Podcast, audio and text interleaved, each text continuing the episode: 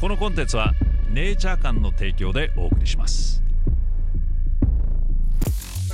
デーブのちょっと気になったニュース、えー今週もリハビリ中のデーブに代わりまして僕もリズムやりがお送りします、えー今日はですね、えーバイス紙によると2014年に地球に激突した恒星間天体にまつわる資料の開示に対してアメリカエネルギー省が非常に消極的であるという記事をピックアップいたします。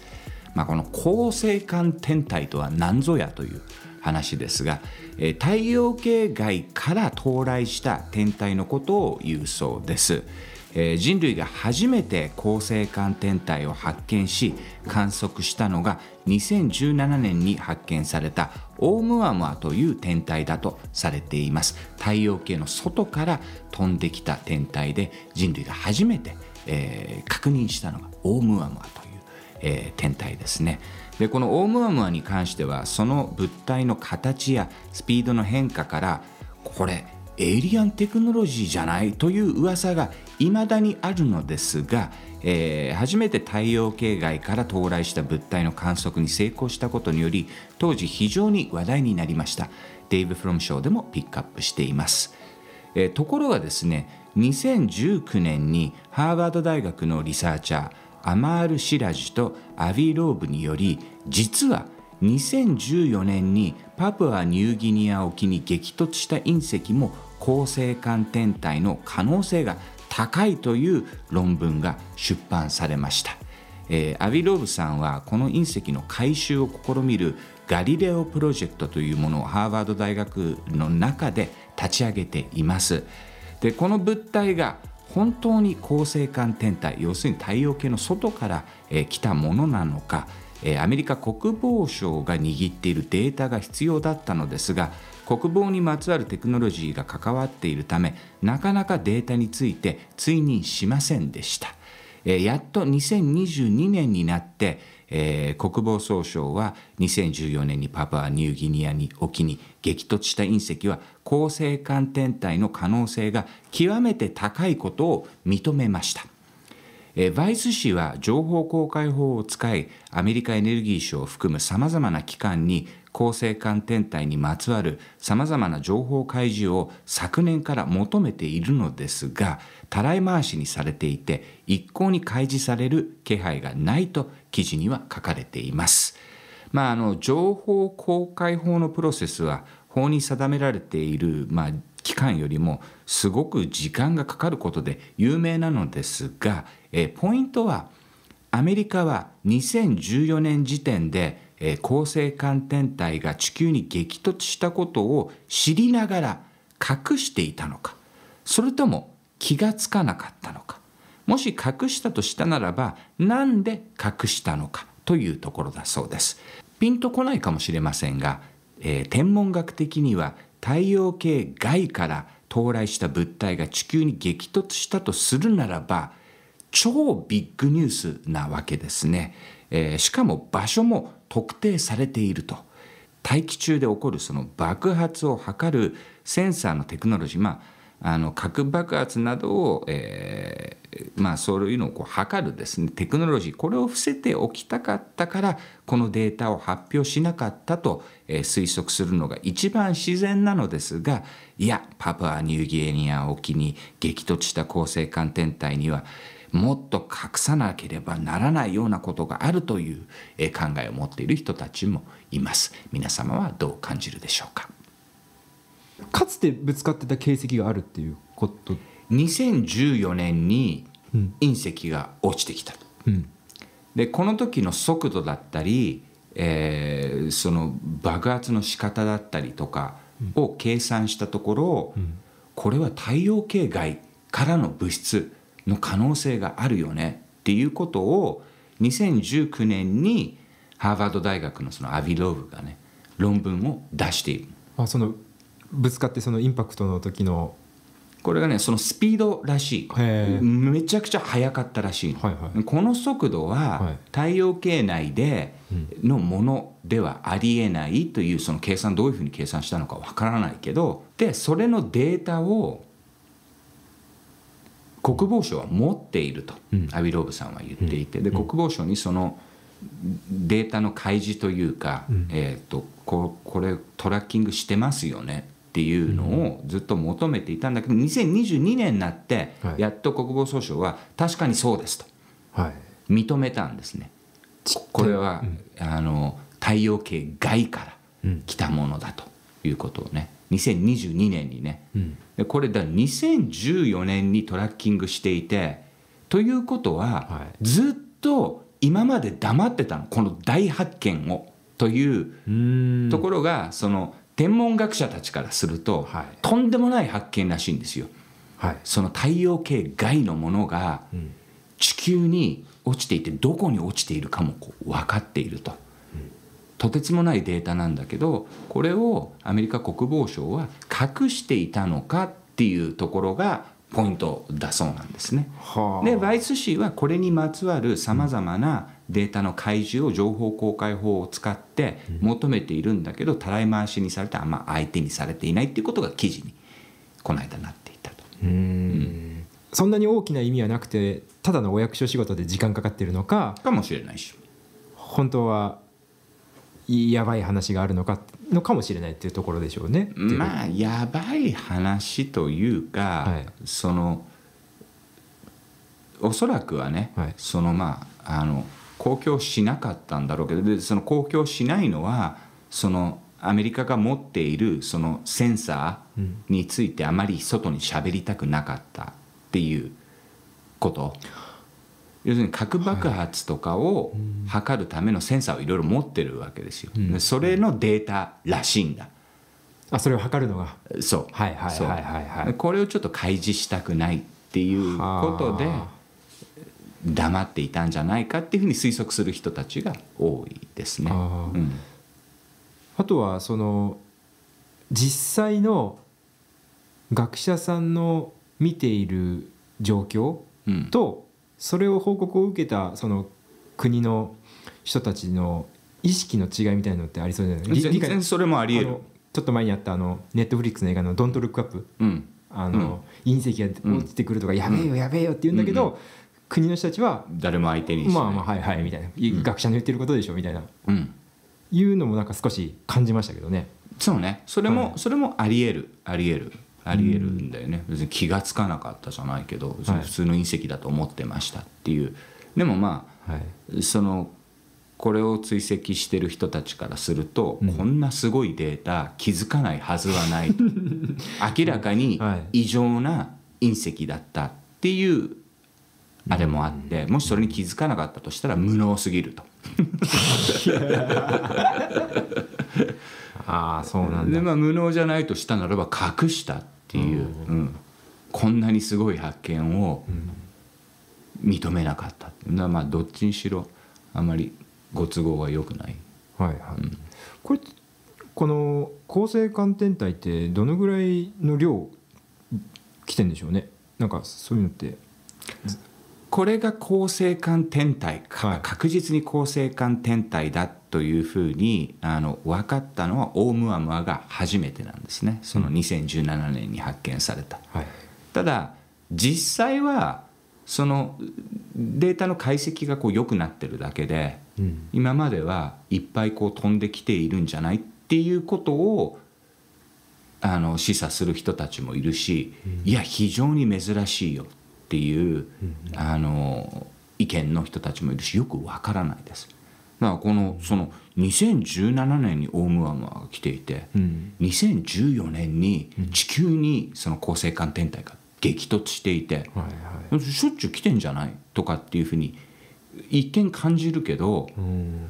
これは前代未聞のことかもしれないもしかしたらはい2014年地球に激突したのは、はいオウムアマーが UFO だとしたならばだよ、はいはい。それの先を行く何かしらのその先見体うんうん。が地球に到達してっていうそういうシナリオを描く人たちもいて、うんでそれをアメリカ国防省ははい分かっていてはい。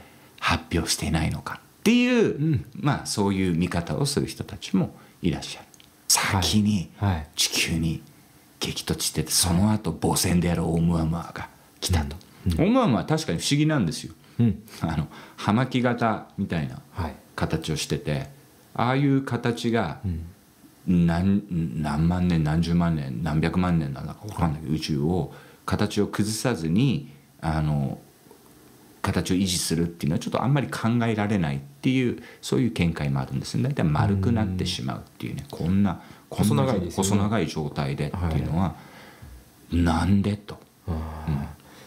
天体の謎みたいなところで訴えてる人たち結構いますよね。だからまあそのハーバード大学のアビローブさんが、えーっとその説を、まあ、学者としてはね非常にあの推奨してるというかその可能性は十分あるっていうことをね言っていてまあ結構ね当時もニュースにねこれなりましたね。オウムアマが到来した時ね。じゃあ今スパイが来てるかもしれないと。地球にはパプアニューギニア沖に激突してるだからそれを回収しようっていうそのプロジェクトがうん。あるんですよね。はねこれお金がめちゃくちゃかかるから、うん。そのスポンサリングをこう探しているということなんだけどまあそれその宇宙船じゃなかったとしても太陽系外からのそのものが、えー物質にアクセスがこうできうるうん。可能性があるスポットだから、まあなんとか手に入れたいっていうふうにねあの天文学者たちは考えているそうですね。あ。あ調べたいですもんね。だからいろいろその生命の起源とかっていうところにもこう関わってくるデータがもしかしたらねあるかもしれないし、うん、本日紹介するネイチャー館の商品は CBD グミ手軽に CBD を摂取できるグミタイプで毎日美味しく必要な量の CBD を摂取することができます。ジューシーで一口に高品質かつ THC ゼロの CBD オイルが配合されておりオイルの持つ独特の風味やカプセルタイプが合わなかったという方におすすめ。1粒 10mg25mg の CBD オイルを含む2タイプがありご自身に合った摂取量でお選びください。そして CBN オイル。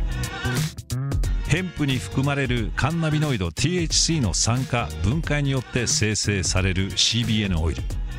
ネイチャー間の 10%CBN オイルは高品質のカンナビノール CBN と純粋なオーガニック MCT キャリアオイルを組み合わせたオイルです。専門家による抽出とろ過が行われ検出されないレベルの THC0.01% が保証されています。体内のエンドカンナビノイドシステムと相互作用し心理的機能へ働きかけることで効果が認められ睡眠補助として世界中で使用されています。毎日のニーズを満たす一品としてぜひお試しください。さて現在このチャンネルをご覧の皆様にネイチャー館の商品が15%オフとなるお得なクーポンを公開中です。購入の際に所定の入力フォームに「デイブ15」と入力してください。セール商品にも併用可能です。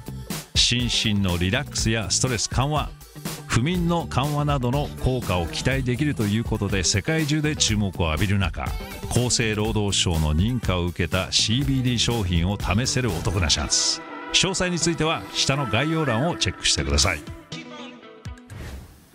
はい、えー先週ウィジャーボードの話をはい。されたと思うんですけど、大森さんチャット GPT の API 使ってウィジャーボードアプリとか作ったらじわじわ来そう。もうまさしく、ん。そのスピリチュアリズムにうん。チャット GPT をはい。使えないかっていうのもいろんなところ動いてますね。ねチャット GPT を AI をうん。神として崇める宗教も立ち上がっていますね。こここれスタートアップ会社であのお金をはいはいはい今集めている。あ AI を神としてはい。崇める新しい宗教を始めようと。あうなんか人類の実験としては少し興味深いですね。うん、まあ はい。すごい読んでるとねそのはい。スピリチュアリズムに関しても何にしてもそうなんだけど、まあすごく商売系がある。あそうなんですね。お金をこれでジェネレートできるだろうという新しい AI を使ったスピリチュアリズムとか。そこにつけ込んだ感じもするっていう。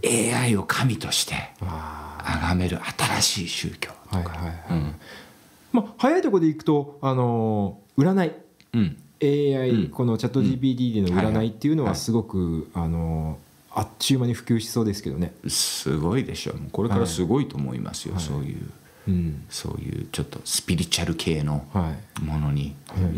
何かしらこうチャット GPT を入れられないか。っていう、うん。宗教どう思います？AI AI 宗教、AI 宗教。AI を神として。はい、誤解を恐れずに言うのであれば全然ありだと思いますけどね、うんうん。はい、なんかどっちをし信じてもねあの救われるのであればっていうところもあるし、うん。うん。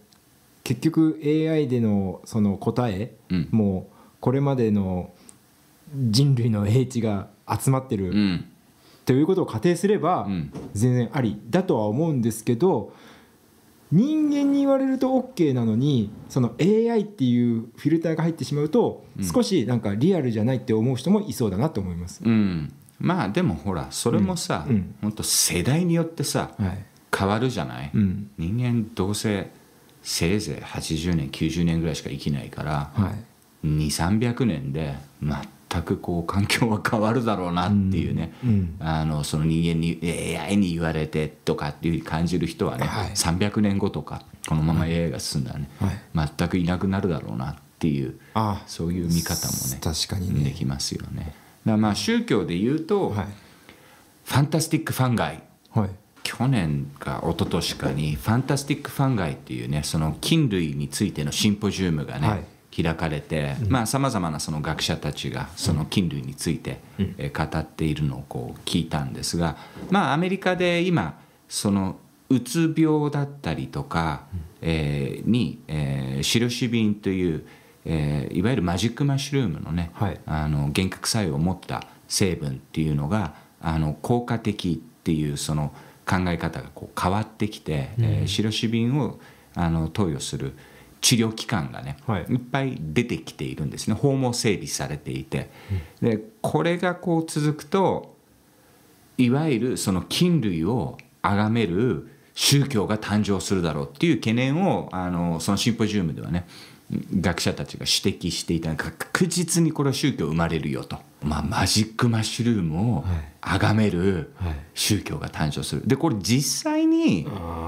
まあ、インドではソーマっていう、あのものがあってこれまあベニテングダケのことを言ってるんじゃないかっていうね、とかまああの前も話しましたがそのキケオンっていうね、えーエルーシスの秘儀で使って、まあ、幕閣金から来ているんじゃないかっていうね、そのえーエルーシスの秘儀みたいなミステリースクールとかそういうその宗教といわゆる幻覚作用を持ったものの結びつきって非常に大きいですよね。はいはい。いいろんなその太古のあの、まあ、シャマニズムもそうだけどあのいいろんなところを見るとそこのつながりっていうのはこう見えてきて、うん。まあ、確かに確かに確かに。あのいわゆるそのシロシビンが治療としてたくさんこう使われるようになったら、えーそういうその菌類を 崇める宗教もこう誕生するかもなっていうふうにそのシンポジウムで話を聞いた時はね僕も感じたんですがそれよりも AI だと。AI これ興味深いですけどね。ね。はい。うん。だ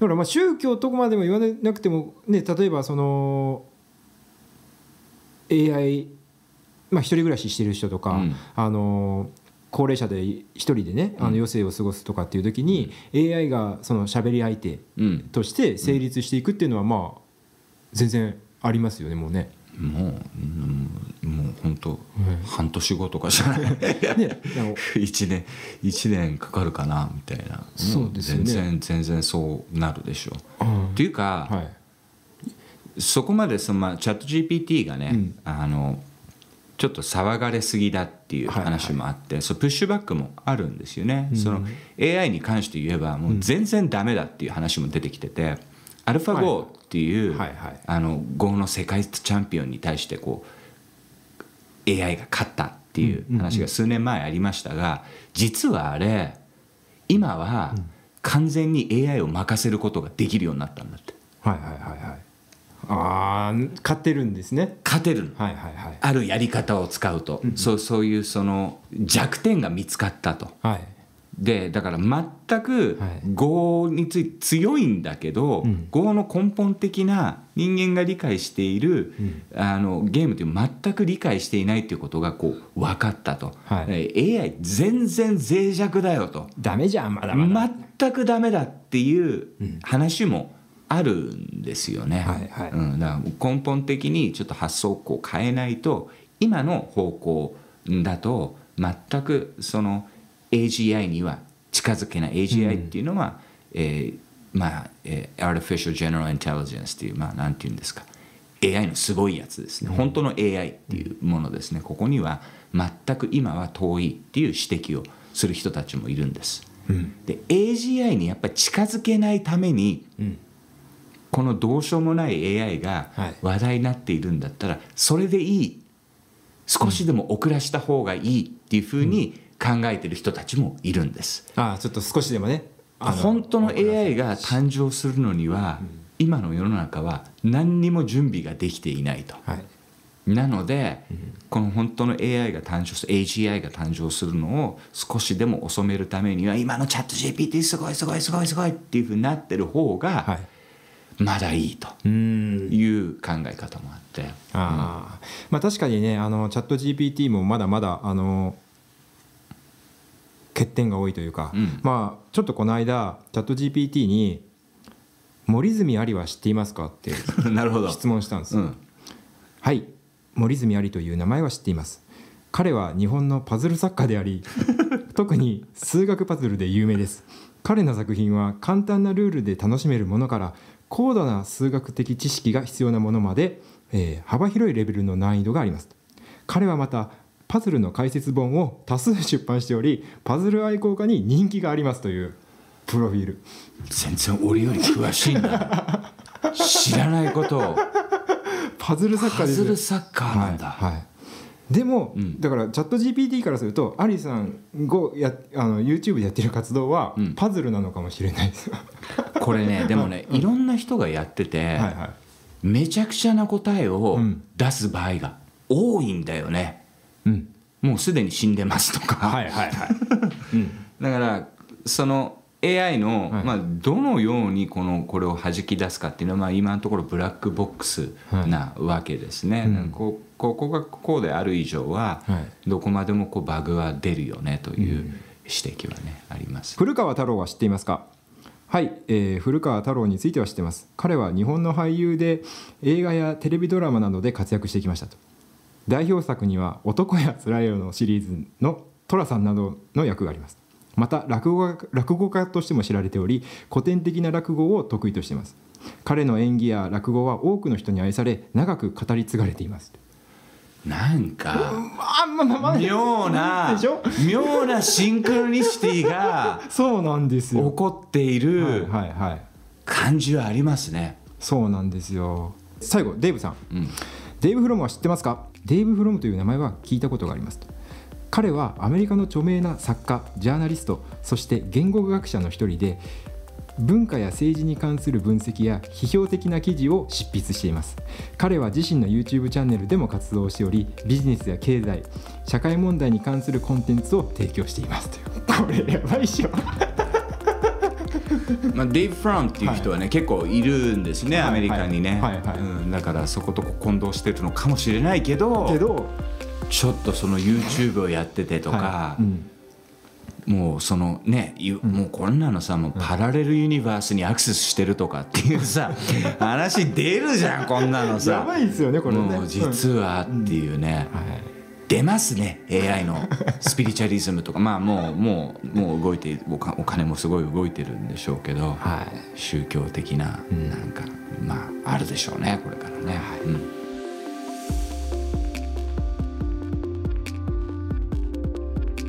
このポッドキャストは YouTube デイブフロムチャンネルと連動しています。デイブの気になったニュースの他にも都市伝説やスピリチュアル時にはデンジャラスな話題など様々なトピックを扱っております。そちらもぜひフォローしてくださいね。それではまたね